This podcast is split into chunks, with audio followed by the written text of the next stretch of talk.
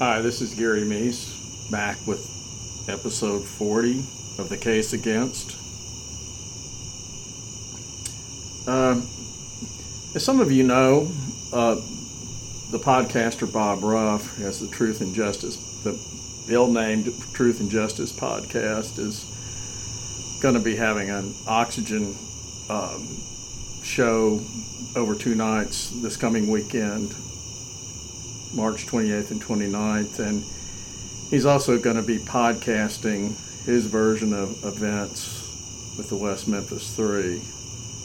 Uh, he's basing a lot of his, the premise of his podcast on the idea that uh, Damien Echols had these ironclad alibis, and so therefore he couldn't possibly have committed the crime, which honestly is kind of brilliant in the, in the sense, and there's nothing else brilliant about Bob Ruff, but he it does sort of bypass. He doesn't have to answer a lot of other questions that may come up if this if his alibis simply prove he could not have committed the crimes.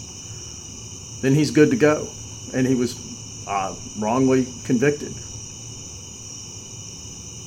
But as with almost all things with Bob Ruff, he simply got it wrong. And I'm, I'm, I'm going to go into what I wrote uh, in my book, Where the Monsters Go, about one of the alibis. I don't know if I'm going to finish it tonight because the chapter's kind of long and it's kind of detailed. And some people have complained, oh, it's you got this phone call and that phone call and that phone call and that phone call. And then you go back again and this phone call, that phone call, that phone call, that phone call. Well, you know what? If you're going to lay out the evidence, you simply have to lay out the evidence, and it may take a while. So this may take may take me two episodes to do this, and it may take me another couple of episodes to, to totally debunk his other alibi. Uh, and then maybe I'll maybe I'll go on to get into the uh, Misskelley alibis, which are even more complicated if that's possible. Uh, Echols' alibis are fairly simple by comparison just because he has fewer people involved, but he has enough to make them pretty complicated. And I think you'll see that to make it to make it brief is uh, is at least as far as the phone call, the so-called phone call girls, he doesn't have an alibi with phone call girls. So the idea that he does is simply fallacious. And Ruff is either too dishonest to recognize that or he's too stupid to recognize it. And I think there may be a combination of those two things. Anyway, uh, I'm just going to start off and I'll, to keep going until I wind down on this. The most easily debunked lie among the various alibis claimed by Damien Echols was that he was on the telephone all evening with four girls. And he tells this story frequently now. There's a little bit of truth there. Uh, wa- apparently was on the phone with at least three girls that night, but not from roughly 4:30 in the afternoon until about 9:30 that evening, spanning the time when he killed Stevie Branch, Chris, Chris Byers, and Michael Moore. And this was on May 5th, 1993, in West Memphis, Arkansas. Uh, Jason Baldwin has claimed Yeah, little, technical glitches here. Jason Baldwin has claimed that he was also talking to some of those girls. None of the girls that said Baldwin was talking to her at any time close to the probable times of the murders, which were roughly between 6:30 and 8:30 p.m. Statements from these phone call girls, given independently and repeatedly over many years, provided evidence that Echols was not at home before at least 9:30, 9:20 p.m. or so, and possibly arrived home much later. Several statements indicated that he was with Baldwin that evening. The girls, often described as crucial witnesses whom the defense failed to call to testify, offered no alibis to Echols or Baldwin. And of course, this raises the question if they were such good alibi witnesses, why didn't the defense not call them to the stand? And the answer is, is because they're not good alibi witnesses. Uh, Heather Dawn Clyatt, Baldwin's girlfriend, routinely has been identified as one of the phone call girls. Echols testified that he talked to her that night. In her statement on June 7th, 1993, which is just four days after uh, Echols, J- Jason uh, Baldwin, and Jesse Misskelley Jr. were arrested. Uh, Heather told police that she was not able to get Baldwin on the phone that afternoon or evening despite several tries and did not find Echols at home until about 10:30 p.m. She told officers that Jason was with Damien that evening.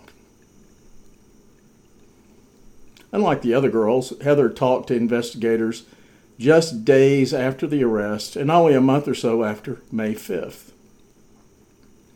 Now, one of the objections to, uh, one of the problems with the stories about the phone call girls is if Jennifer, if Damien Echols was talking on the phone to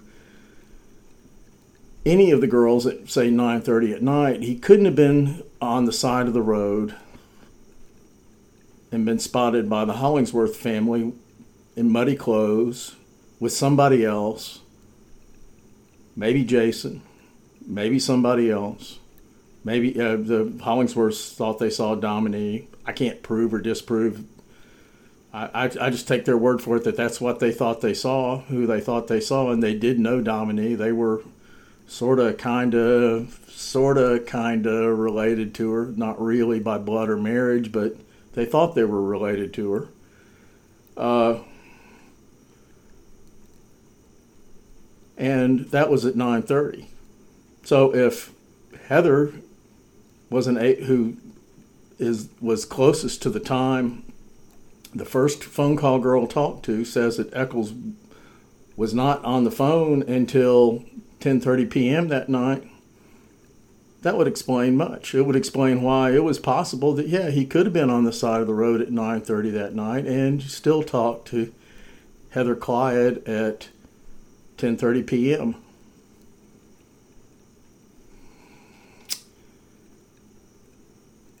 Uh, she described phone calls that evening from Holly George in a handwritten statement on June 8th, which was five days after the arrest. Around 9 p.m., I was talked to a friend. I talked to a friend from Bartlett, Holly. We tried to get a hold of Michael Wayne, Damien Echols, from then until around 10:30 p.m. when we finally got in touch with him exclamation mark. I didn't really get to talk to him aside from hi, then him and Holly started talking to about Jennifer, Damien's other girlfriend, so I let them go exclamation mark. The next day Holly told me that Damien said he had just been out walking around. She also told me that Damien and her were talking about trying to get him and Jennifer together.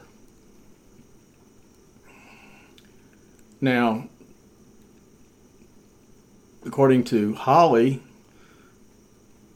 according to Jennifer, Holly told her that Damien said that he had just been out walking around that evening. In other words, he was not over at the he was not at home, he was not at the Sanders household. The reason they could not get him on the phone until 10:30 p.m. that evening was because he was out walking around. Okay, it sounds reasonable to me.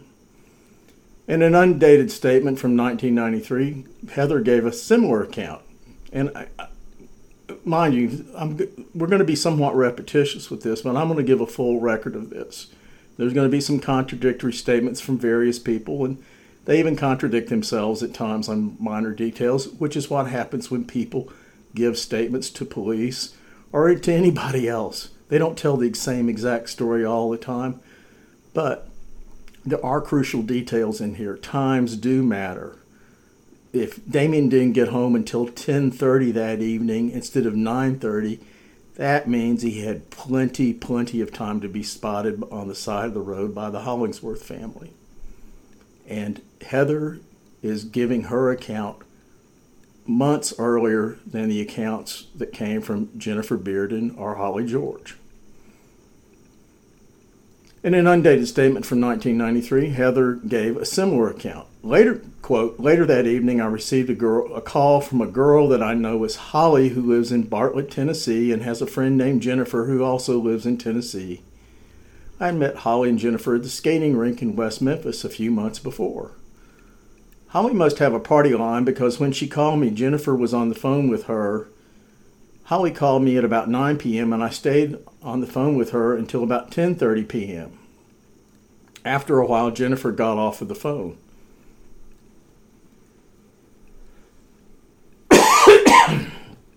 At about 10 p.m., Holly called Damien his number,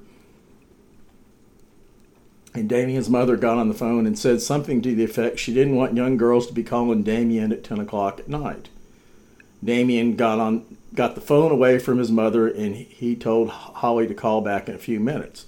So now he's home by 10 p.m., which still leaves him time to be spotted by the Hollingsworth family at 9:30 p.m. and the, that evening, walking along in muddy clothes, just a short distance from the murder scene. Holly called back while I was still on the phone at about 10:15 or 10:30, and Damien got on the phone. They were talking between themselves and began talking about how Damien wanted to get together with Jennifer. I listened to them for a few minutes and said I had to go. On Friday, 050793, that would have been May 7th, the day after the bodies were found, I talked to Holly at the skating rink and asked her where Damien had been on Wednesday when they were trying to call him, and she stated that Damien had been out walking in the neighborhood. I assumed that the neighborhood she was talking about was around Ingram Street. Holly is a friend of Damien, and she was trying to get Jennifer and Damien together. About one month ago, Jennifer and Holly came back to the skating rink, and Jennifer told me that Jesse Misskelley, Murray, and Dominique are the ones who had actually killed the boys.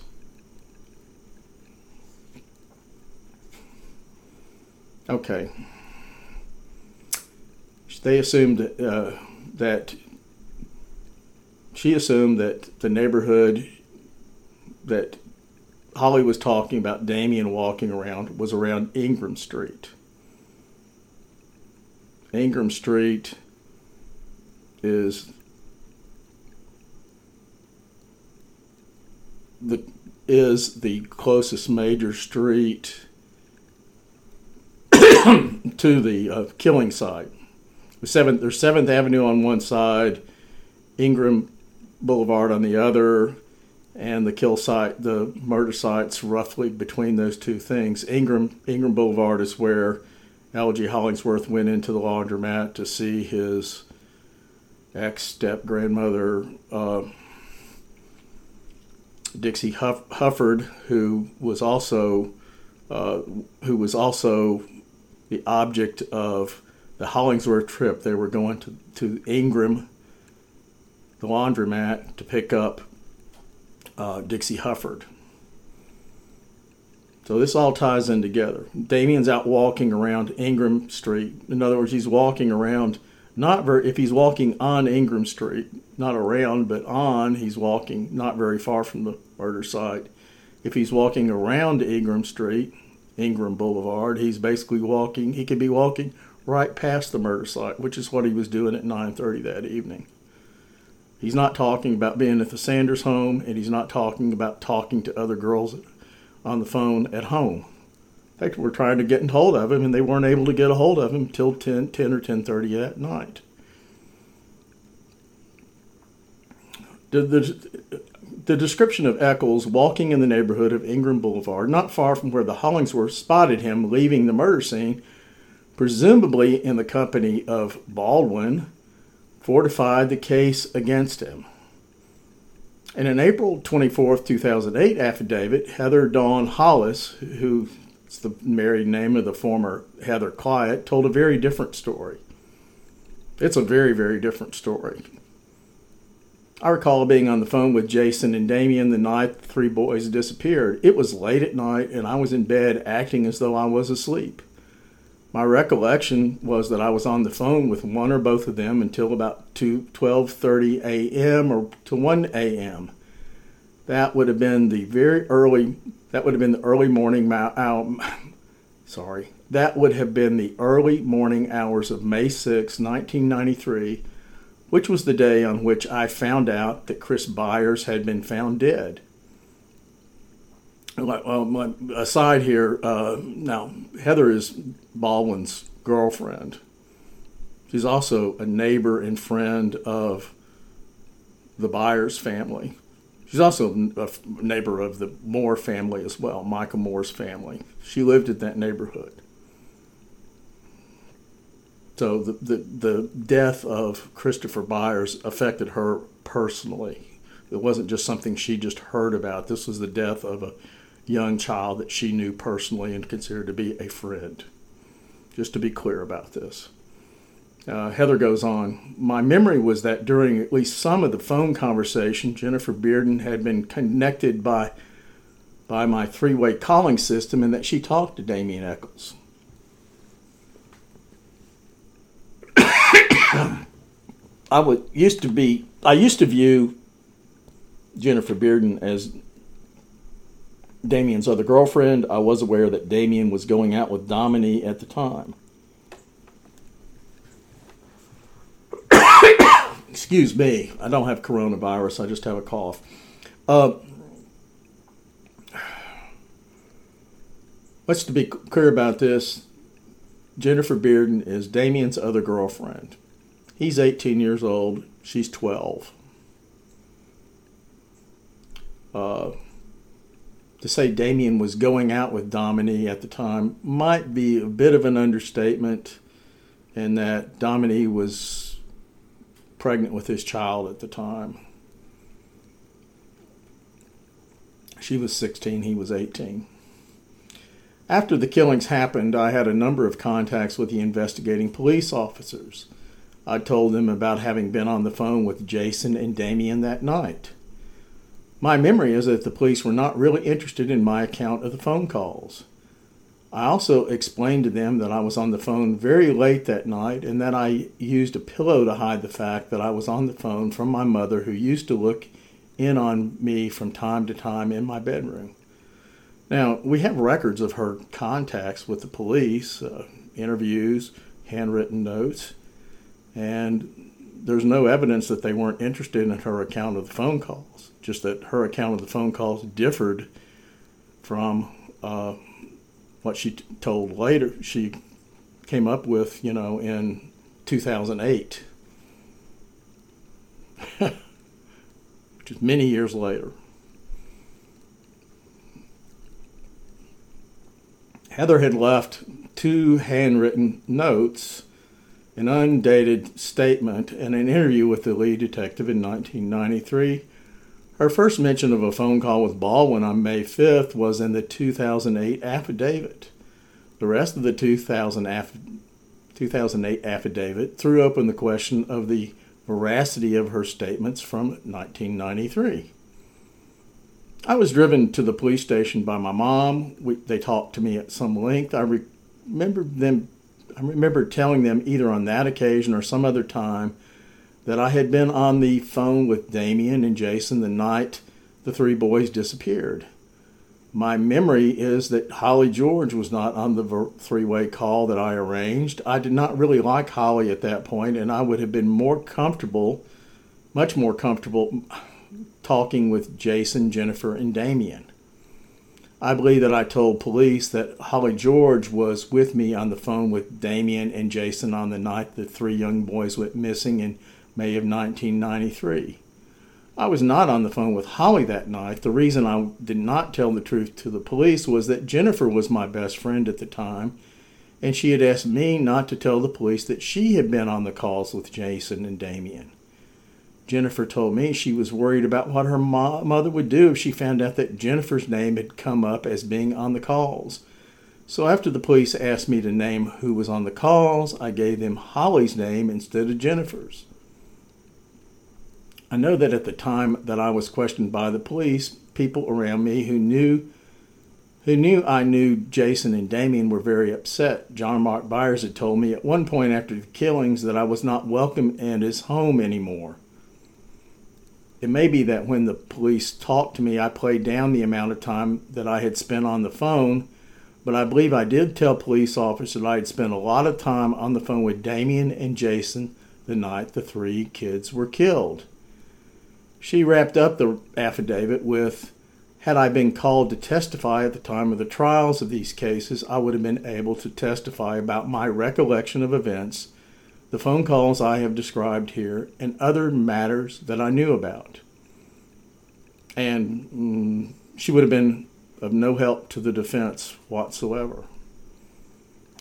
Uh, police led a police investigator to the crime scene early in the investigation as she lived in the neighborhood and was familiar with the murder site. Heather was friends with the Byers family.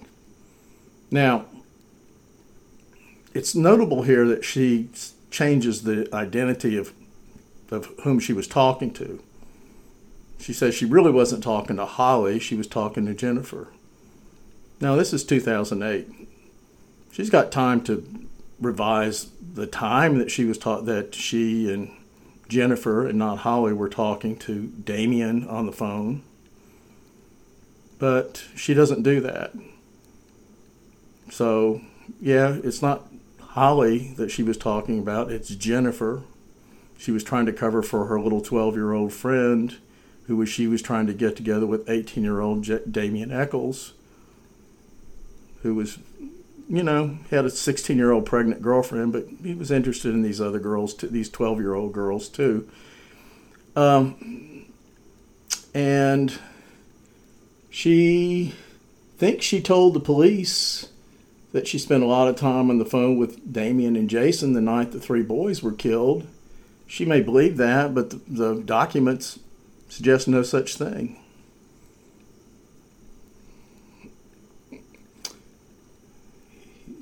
I think I'm going to leave it there for right now. Uh, Heather Clyatt,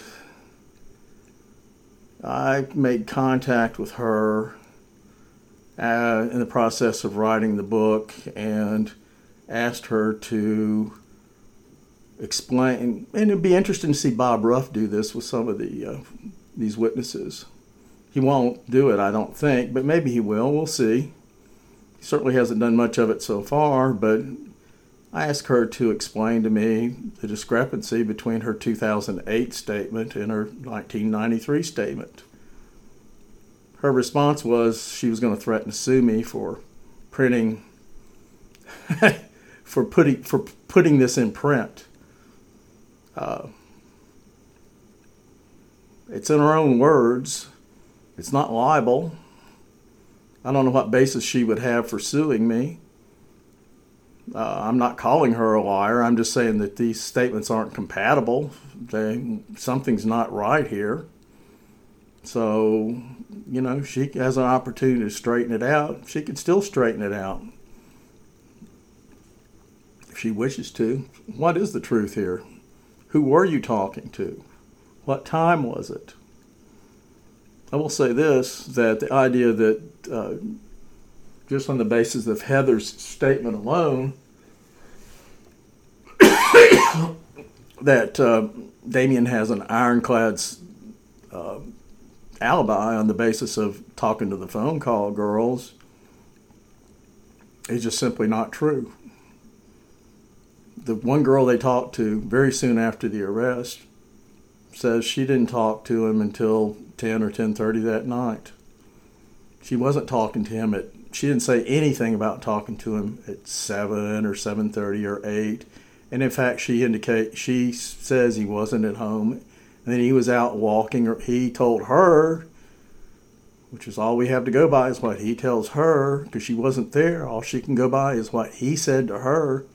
He was out walking around in the neighborhood the neighborhood being ingram boulevard the neighborhood more or less of robin hood hills where the murders occurred. and where he was spotted walking along the side of the road by the Hollingsworth family. That's enough for this episode. We'll get into the other phone call girls and the other alibis in future episodes. Thank. Thank you.